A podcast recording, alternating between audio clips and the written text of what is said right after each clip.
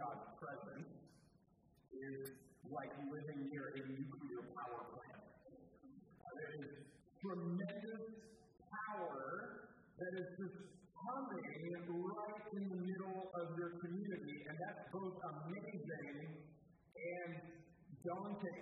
When things are good, they're really good. But when things go bad, then they get really bad. If you have a nuclear power plant in your backyard, you do not want a meltdown. You want everyone who works there and who visits there to carefully follow every single rule, every single regulation in order to prevent catastrophe. And it's like that here in the book of Leviticus for the people of God, wandering in the wilderness with the Lord in their midst. The tabernacle was the exact center of their community, and just like a nuclear reactor, it is very visible. It was a big pavilion that was surrounded by walls and protected by guards with a plume of smoke rising into the sky, and that smoke communicated something vitally important that the people needed to understand: God is here. God is here. It's both amazing and daunting. Living right next to God requires care. There is an urgent need for everyone to follow all of God's rules, all of God's regulations. In short, there is an urgent need for a holy ministry. And there is strange in these verses may seem to us, this is a good word. It's a good word for us to hear this morning, and the message is both simple and relevant. God demands a holy ministry. God's people need a holy ministry, so keep the ministry holy. With that in mind, brothers and sisters, let's read together Leviticus 21:22, God's holy word to us. And the Lord said to Moses, "Speak to the priests, the sons of Aaron, and say to them, no one shall make himself unclean for the dead among his people, except for his closest relatives, his mother, his father, his son, his daughter, his brother, or his virgin sister, who is near to him because he has no husband. For her, he may make himself unclean. He shall not make himself unclean as a husband among his people, and so profane himself. They shall not make bald patches on their heads, nor shave off the edges of their beards, nor make any cuts on their body. They shall be holy to their God, and not profane the name of their God. For they offer the Lord food offerings, the bread of their God. Therefore they shall be holy. They shall not marry a prostitute, or a woman who is in defile. Neither shall they marry a woman divorced from her husband, for the priest is holy to your God. You shall sanctify him, for he offers the bread of your God. He shall be holy to you, for I, the Lord, who sanctify you, am holy. And the daughter of any priest, if she profanes herself by whoring, profanes her father, he shall be burned with fire. The priest, who is chief among his brothers, on whose head the anointing oil is poured, and who has been consecrated to wear the garment, shall not let the hair of his head hang loose, nor tear his clothes. He shall not go into any dead body, nor make himself unclean, even for his father or for his mother. He shall not go out of the sanctuary, lest he profane the sanctuary of his God. For the consecration of the anointing oil of his God is on him. I am the Lord. And he shall take a wife in her virginity, a widow, or a divorced woman, or a woman who has been defiled, or a prostitute, he shall not marry, but he shall take as his wife a virgin of his own people, that he may not profane his offspring among his people, for I am the Lord who sanctifies him." And the Lord spoke to Moses, saying, speak to Aaron, saying, none of your offspring throughout their generations who have the blemish may approach to offer the bread of the dog. For no one who has a blemish shall draw near, a man blind or lame, or one who has a mutilated face, or a limb too long, or a man who has an injured foot, or an injured hand, or a hunchback, or a dwarf, or a man with a defect in his sight, or an itching disease, or scab, or crushed testicles. No man of the offspring of Aaron the priest who has a blemish shall come near to offer the Lord's food offering. If he has a blemish, he shall not come near to offer the bread of God. He may eat the bread of God. Both of the most holy and of the holy things, but he shall not go through the veil or approach the altar because he has a blemish, that he may not profane my sanctuary, for I am the Lord who sanctifies them. So Moses spoke to Aaron and to his sons, and to all the people of Israel. And the Lord spoke to Moses, saying, speak to Aaron and his sons, so that they abstain from the holy things of the people of Israel, which they dedicate to me, so that they do not profane my holy temple. I am the Lord. Say to them, if any one of all your offspring throughout your generations approaches the holy things that the people of Israel dedicate to the Lord, while he has an uncleanness, that person shall be cut off from my presence. I am the Lord. None of the offspring of Aaron who has a leprous disease or a discharge may eat of the holy things until he is clean. Whoever touches anything that is unclean through contact with the dead, or a man who has an emission of semen, and whoever touches a swarming thing by which he may be made unclean, or a person from whom he may take uncleanness, whatever his uncleanness may be, the person who touches such a thing shall be unclean until the evening, and shall not eat of the holy things unless he has bathed his body in water. When the sun goes down, he shall be clean, and afterwards he may eat of the holy things, because they are his food. He shall not eat what dies himself, or is torn by beasts, and so make himself unclean by it. I am the Lord. They shall therefore keep my charge, lest they bear sin for it and die, therefore, when they profane it. I am the Lord who sanctifies them. A layperson shall not eat of a holy thing, no foreign guest of a priest, or hired worker shall eat of a holy thing. But if a priest buys a slave with his property for money, the slave may eat of it, and anyone born in his house may eat of his food.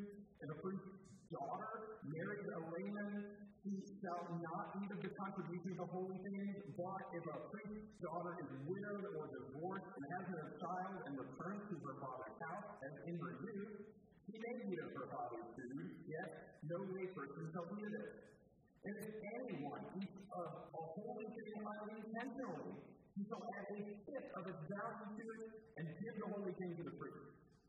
They shall not profane the holy things of the people of Israel, which they contribute to the Lord, and shall cause them to bear iniquity and guilt by eating their holy things, for I am the Lord who sanctifies them. And the Lord spoke to Moses, saying, speak to Aaron and his sons and all the people of Israel, and say to them, when any one of the house of Israel or the sojourners in Israel presents a burnt offering as his offering, or any of their vows or freewill offerings that they offer to the Lord, if it is to be accepted for you, it shall be a male without blemish of the bull or the sheep or the goat. You shall not offer anything that has a blemish, for it will not be acceptable for you. And when anyone offers a sacrifice of peace offerings to the Lord to fulfill a vow, or the freewill offering from a herd or from the flock, to be accepted, it must be perfect. There shall be no blemish in it. Animals, blind, or disabled, or mutilated, or having a discharge, or an itch, or scab, you shall not offer to the Lord, or give them to the Lord as a food offering on the altar. You may present a bull or a lamb that has a part too long, or too short for a freewill offering, but for a vow offering, it cannot be accepted. Any animal that has its testicle bruised or crushed or torn or cut, you shall not offer to the Lord. You shall not do it within your land. Neither shall you offer as the bread of your God any such animal gotten from a foreigner, since there is a blemish in them because of their mutilation. They will not be accepted for you.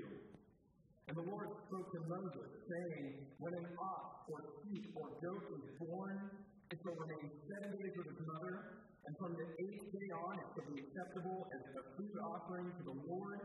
But you shall not kill an ox or a sheep and her young in one day. And when you sacrifice, a sacrifice of thanksgiving to the Lord, you shall sacrifice it so that you may be accepted. It shall be eaten on the same day. You shall leave none of it until morning. I am the Lord. So you shall keep my commandments and do them. I am the Lord. And you shall not profane my holy name, that I may be sanctified among the people of Israel. I am the Lord who sanctifies you, who brought you out of the land of Egypt to be your God. I am the Lord. Brothers and sisters, this is the word of the Lord. Thank you, God. Thank you for a word instructing us in holy ministry. We pray now that through your Spirit, you would speak to us through this word, communicate it to our hearts and our minds. Teach us your will and your way so that we can walk in it. Teach us as well about the mercy that you give to your people and sanctify us from our sins. Bless us now to hear your word preached. Speak to us. Go on our next. Let us hear your voice and pray in the name of God.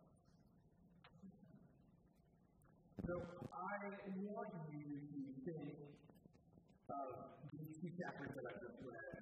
A handbook for holy ministry. These were the rules and regulations that kept things operating well at the tabernacle. And this rule or handbook for holy ministry begins with God's decree. We hear very clearly in this passage that God demands a holy ministry. God demands a holy ministry. And the holy ministry that God demands includes holy leaders and holy offerings. That's the breakdown of these 2 chapters. That's why we kept them together. One chapter is about holy leaders. The other chapter is about holy offerings. Chapter 21 is about holy leaders who are holy in 3 areas. Mourning, marriage, and wholeness. Let's run down the verses with me here. Verses 1 through 6 told the priests how to preserve their holiness in mourning and grief. Verses 7 through 9 told the priests how to preserve their holiness in marriage and household management. Verses 10 through 12 of that chapter told the chief priests how to mourn properly, and the chief priests had stricter prohibitions on him than the rest of the priests. Verses 13 to 15 told the chief priests how to marry, again, with stricter prohibitions than the rest. And then verses 16 through 24 told the priests that physical health was essential if they were going to offer offerings to the Lord on the Lord's altar. And now, these rules, as we've gone through them and heard them read aloud, might feel obscure, picky. They might even feel judgmental to us, but if we study them together, they provide a beautiful picture of holy leadership. Holy leadership, according to Leviticus 21, holy leadership radiates hope. Holy leadership radiates hope. God is light, and light and vitality. And so everyone who ministers in his presence should showcase that. They should showcase hope, hope of life and healing and resurrection. Holy priests demonstrated godly priests godly hope even in the midst of their grief. Pagan practices such as cutting off various parts of their hair on their head or the sides of their beard, or by making cuts on their bodies in the spirit of the dead to mourn the dead. These were pagan practices that were prohibited. Likewise, contact with dead bodies was prohibited. They were supposed to grieve with godly hope, especially the high priest. The high priest, as we heard in the verses, was forbidden from going to any funeral at all, except, as the rest of the scriptures testify, except for the funeral of his wife. Unlike the other priests, he could not alter his appearance at all over the death of a loved one, and that would have been a costly sacrifice. I'm sure hard for his heart to do, but the costly sacrifice had a redemptive purpose. His physical appearance, the high priest's physical appearance, showed people their ultimate hope. That God's presence banishes death forever. So the people needed to look at the leadership and see hope. Also, holy leadership radiates faithfulness. Holy leadership radiates faithfulness. The priest's marriages and families were meant to showcase faithfulness. Marrying a prostitute would obviously show that the priest didn't care about God's righteous standards. Marrying a divorced woman might bring the priesthood into disrepute if the divorce hadn't been proper, and it also prevented the priest from having an affair with someone and then demanding that she get divorced so that they could get married. This is kind of a power check on the priest. Similarly, if the divorced woman or widow already had children, then it would also raise questions that the people of Israel would be wondering, like, would those children get to be priests? And that could create a priestly scandal. It is the same with unfaithful children. In the ancient Near East, prostitution was usually linked with some sort of temple worship, and so if the daughter of the priest became a prostitute, it would suggest that the temple or the tabernacle had become a brothel, and it's obviously not going to work, and so that is why the punishment for her was so severe, what we hear in the scriptures. All of this highlights the need for the leadership to radiate faithfulness, and especially the high priest, who was called to an even higher standard than the rest of the priests regarding merit. The people needed to look at the leadership and see faithfulness. And finally, holy leadership radiates wholeness. Holy leadership radiates wholeness. The priest who offered sacrifices on the altar needed to be physically whole. And we heard a list of all of the deformities and disabilities that disqualified a priest from serving in that capacity, serving an offering, providing a sacrifice on God's altar. And to our ears, that sounds harsh, even discriminatory. But if we look carefully at the passage, God's grace still abounds for these individuals. In other cultures of the time, priests with deformities were rejected from the priesthood outright. Not in Israel. Here, in Israel, priests with deformities were still priests. They were still holy. They still got to eat the holy food, even the most holy food that was given to the Lord. They were still welcomed by God into His presence. God considered them beloved children. So we might wonder, why couldn't they serve at the altar? And that's because the altar ceremony was a visual representation, a visual portrayal of both creation and redemption. Again, the priest making this sacrifice on the altar, the smoke going up into the heavens, all of it was a picture of everything that we had in the Garden of Eden and everything God's consummated kingdom is intimacy and forgiveness and renewal. In the original creation, there were no disabilities. And in redemption, all disabilities were healed by the Lord. And so in this visual representation, the priest needed to look the part.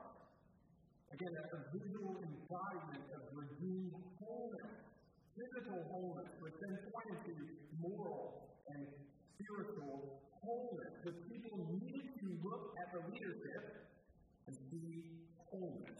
This is what holy leadership looks like. Hopeful, faithful, and whole. God demands holy leadership. God also demands holy offerings. And that's what chapter 22 is about, holy offerings. Here's what we learn in these verses. Verses 1 through 16, holy offerings are pure, only handled by priests who are ceremonially clean, only eaten by ceremonially clean members of the priest's family. Because these offerings were God's special possession, only they need to be kept pure in this way. And then we can move on. Verses 17 to 25, holy offerings are perfect. Only perfect animals were suitable for sacrifice. The reason, again, is that these offerings were God's special possession. They were gifts that were given to the king out of love and thanksgiving and confession. Understanding that this person needs forgiveness. And in that scenario, giving God anything less than that would be a major insult. The gift needed to be perfect. Verses 26 through 28, holy offerings are prudent. The animal that we hear was committed to live with his mother for 7 days after birth, allowing the mother to have time with her offspring and also allowing the shepherd to have time to determine the animal's health. But then we hear in verse 28, "You shall not kill an ox or a sheep and her young in one day." Killing both the mother and her young in the same day would be irresponsible. It would immediately impact the health of Israel's flock and the longevity of them to be able to provide sacrifice after sacrifice. And so this is a fascinating window into God's heart. And so we see God is not a tyrant. God is not obsessed with greedily amassing wealth while his people suffer in increasing poverty. No, God says, give your best, but be prudent about it. As the Old Testament scholar John Harvey writes, God encourages generous giving. He does not encourage foolish giving. Holy offerings are prudent. And finally, verses 29 and 30, the holy offerings are proper. Verses 29 and 30, and when you sacrifice a sacrifice of thanksgiving to the Lord, you shall sacrifice it so that you may be accepted. It shall be eaten on the same day. You shall leave none of it until morning. I am the Lord. And remember what these offerings were about. The offering of thanksgiving was a feast with God. It was a lively, festive, deeply meaningful, spiritual encounter with the Lord. It is rare, a special experience. So in these verses, God says, act like it. Don't treat this holy meal that you're enjoying just like another common meal. Don't try to save the leftovers. Don't try to take some to be a snack on the road. Don't cheapen the offering by confusing it with the common. Make the offering properly. So this is the holy ministry that God demands. Holy leaders who radiate hope and faithfulness and wholeness, holy offerings that are pure, perfect, prudent, and proper. But Now, we might have to go, why did God do that? I think we have in our mind an idea that God is deceiving. Or still concerned about picky little detail. Why can God care? We might even ask, why can't God just be happy with whatever we give Him? And however we give it? And when we ask the question that way, something really interesting about something. Why can't God just be happy with whatever we bring? It's truly God. Remember, who God is, we've already thought about it. Today, the Lord is King. He's the Creator. He's the Lord. And in verse 33 in chapter 22 reminds us, He's the Redeemer.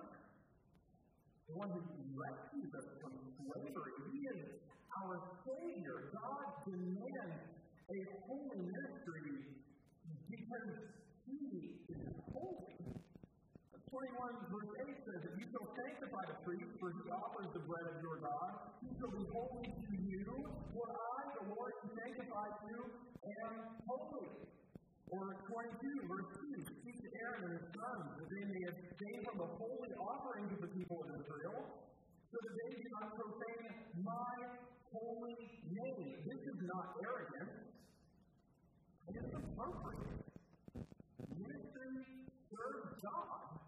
It is for Him. It is right that a holy God gets a holy ministry. So the problem is not with God's demand. The problem has to do with our hearts. Without these demands and written for us in Scripture, very likely God's people would offer Him less than the best. And so these verses challenge us to believe not only that God demands a holy ministry, but that God deserves a holy ministry. He deserves the best from us. A holy ministry properly honors our holy God. But also, to God's plan, He blesses us from the holy ministry, blesses us. God's people need a holy ministry for two reasons: protection and connection. Protection and connection. A holy ministry protects God's people. Let's take chapter 22, verses 14 and 16. "And if anyone eats of a holy thing unintentionally, he shall add the fifth of value to it and give the holy thing to the priest. They shall not profane the holy things of the people of Israel which they contribute to the Lord, and shall cause them to bear iniquity and guilt. If a priest fails to guard God's holy food from someone else, and that other person, that non-priest, ate of it, that person then owes an expensive repayment. Or they were guilty of sin. Or we could take chapter 23, verse 20. "You shall not offer anything that has a blemish, for it will not be acceptable for you." If the people offered an imperfect, blemished animal for a sacrifice, it wouldn't atone for them. God would not accept it. Or chapter 22, verses 32. "Failure to keep God's command will stain God's holy name." These were costly errors. They magnified sin and guilt. They increased the probability of some sort of catastrophic discipline. Remember the power plant analogy. You, when you're living near a nuclear power plant, you have to avoid errors, and a holy ministry provided that protection. When they did their job, the priests taught the people how to avoid sin, and they inspected the sacrifices, and they guarded the holy things of the Lord against improper actions or even just careless mistakes. And when they did their job, the people honored the teaching of the priest and supported the priest in their pursuit of holiness. A holy ministry offers protection. But you don't build a nuclear power plant. You just make people be careful or we do on the show is we build a nuclear power plant to connect people to life-giving power. And God didn't move into the neighborhood just to make people be on their best behavior. God moved into the neighborhood to bless them with Himself. So a holy ministry doesn't just provide protection, a holy ministry facilitates connection with God.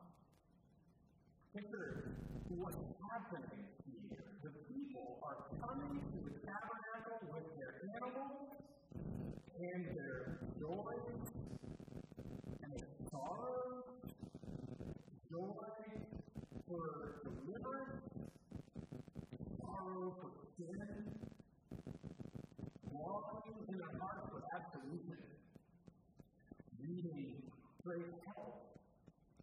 And so, whatever the reason was that each individual that we can imagine coming to the Lord in this text, the people are coming to meet with God.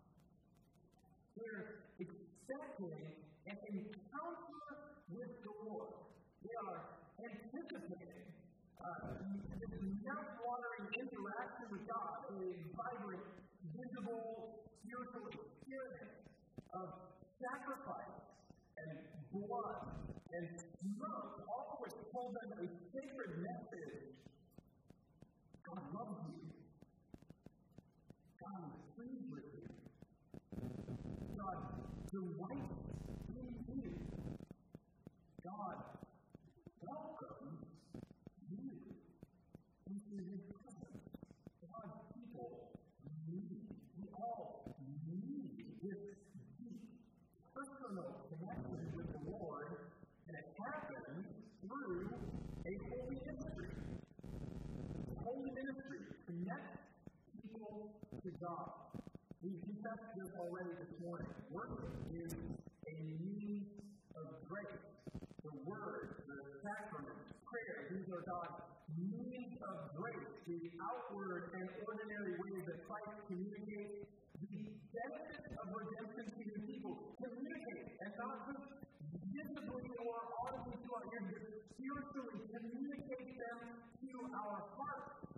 We receive from the Lord's blessing in the means of grace. A holy ministry offers protection and connection, which leads to the big takeaway from our text this morning: keep the ministry holy. God demands it, and God deserves it. God's people need it, so keep the ministry holy. How? It's relatively simple. Leaders practice godliness in Greek, marriage, sexuality, family life, and spiritual service. People practice godliness in giving and living. Those are the main meanings for the leaders and for the people. And then additionally, everyone all together support each other and keep each other accountable. Isn't it interesting that all of these verses, even the ones just to the high priest, were spoken in the midst of all the people? As God said, these verses to everyone, which tells us that every single person in Israel has been in preserving the ministry holy. It's not just for a select group of powerful men. These instructions were for the whole community. It took the whole community to guard the ministry. As one commentator, Jeffrey Harper, puts it, when it comes to Leviticus, there are no secrets. There are no secrets, no backroom deals, nothing that the priests are hiding from the people, no secrets. Everything is out in the open because everybody has a hand in protecting the holiness of the ministry, and that's how it should be for us. For us, this is read 1 Peter 5, or 1 Timothy chapter 3, or Titus chapter 1, or James chapter 3. God still calls spiritual leaders to practice godliness, in grief, marriage, sexuality, family life, and spiritual service. Or you can read 2 Corinthians 8 and 9, or Hebrews 13, or Titus chapter 3. God still calls his people to practice godliness in giving and living. So Christ says to Arlington, this is God's word for us. Let's keep the ministry holy. Let's keep the ministry holy. Elders, leaders, God calls you, God calls us to a high standard of holiness. We need to live so that our lives irradiate hope and faithfulness and moral holiness, so that when the people of Christ Church of Arlington look at the elders, they can see God in action. They can see redemption taking place in our lives. Again, as we go about our lives with hope and faithfulness and holiness, moral holiness in this case. And it's important that you conduct your ministry as a service to the Lord. Your service on the session is not just another meeting. It's more than organizational leadership, and it's not for the prestige. It is spiritual service to God, and spiritual service to God's people. This is God's call to the leadership here at Christ Church of Arlington and Congress. The congregation of Christ Church of Arlington, God still calls you to offer pure, perfect, prudent, and proper gifts to the Lord. And so bring your offering and bring yourself to the Lord generously, of course, prudently, and joyfully. Give yourself to God. Your offerings here are not just simply tax-deductible donations to another charity. The church isn't a charity. It's a ministry of God's people. Your time that you spend here is not simply volunteering your services with a non-profit. The church isn't a non-profit. We are a ministry. So you are, as a people, participating in God's ministry here. And so let's partner together in mutual support, mutual accountability, mutual holiness. After all, we, as God's people, are a royal priesthood. 1 Peter 2:9. And our bodies are a living sacrifice, a living offering, holy and pleasing to God. Romans 12:1. Let's keep our ministry holy. But what happens when we fail?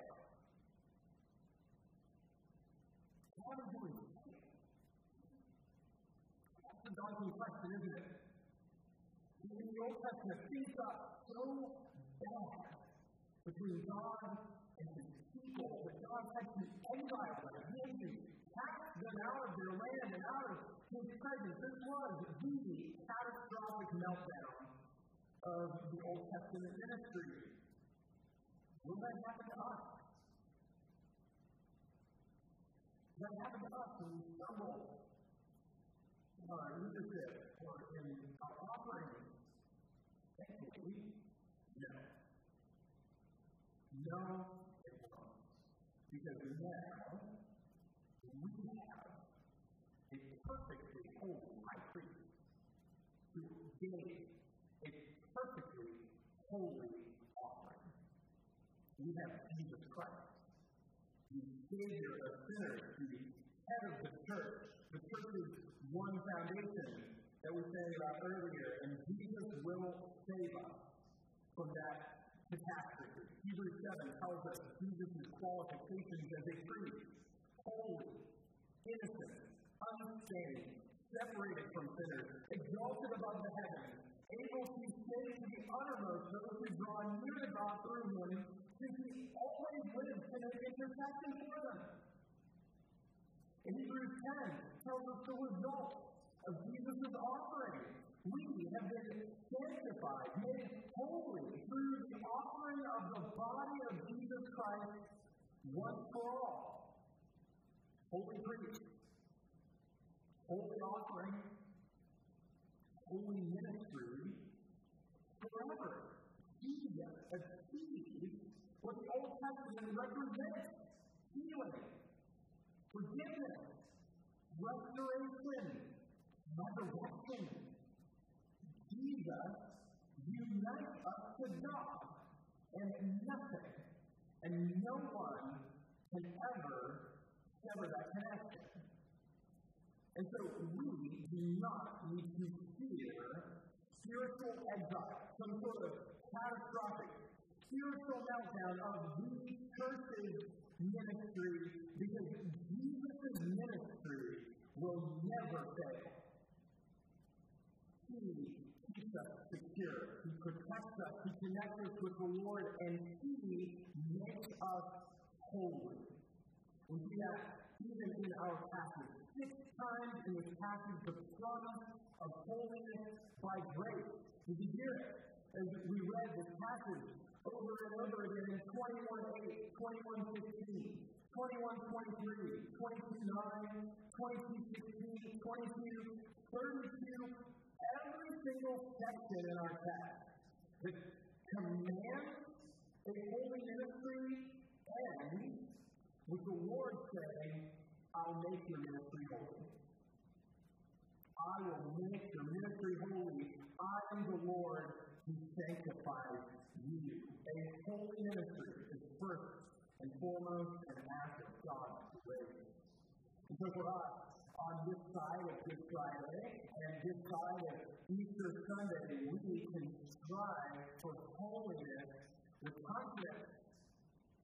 Because it's grace for us when we fail, and it's by grace that we have any successes. So, let's keep the ministry holy. Keep the ministry holy. Keep our ministry holy so that we can continue to enjoy the vital, visible, spiritual connection that you have with God through Christ as you serve Him both on Sunday and every day throughout your life. By the way, we keep thinking again to this word of a holy ministry. It is a high calling, and one that we find God's hand. And so we take it for Christ.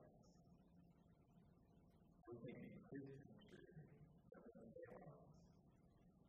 Thank you for providing us with the perfect priest, the perfect offering. Jesus, thank you for giving yourself to us, for uniting us to God through your Spirit so that we can enjoy you forever.